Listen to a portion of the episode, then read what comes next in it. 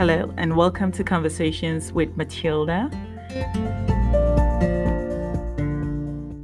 So, today about the gospel of Jesus Christ.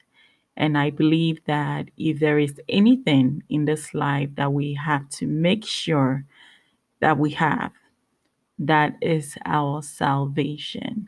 And how do we get saved? The Bible says if we openly declare that Jesus is Lord and believe in our heart that God raised him from the dead, then we will be saved.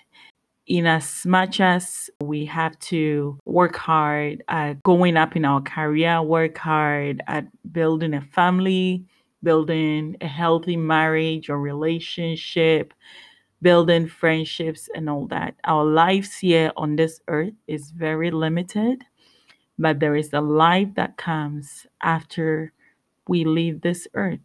We continue to live after we die. We are people with a spirit, we have a soul, and we have bodies.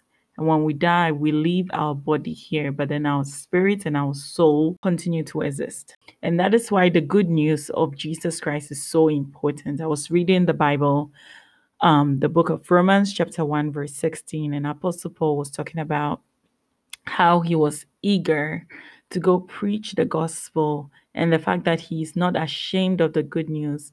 And the reason he wasn't ashamed is because the good news has the power you see, to save everyone who believes. And so it doesn't matter what your background is, it doesn't matter what you have done, it doesn't matter um, where you come from. If you're able to believe that Jesus is Lord and you're able to declare it with your mouth and believe that God raised him from the dead, the Bible says you will be saved. But then on the other hand, when we do not believe and we choose to live in sin, we suppress the truth about God, and that incurs wrath.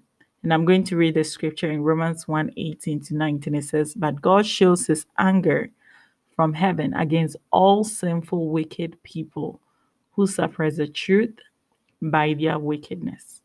They know the truth about God because He has made it obvious to them. So we have no excuse to say that we don't know anything about God. We don't know that God exists. All we need to do is to see, to open our eyes and see, you know, His creation.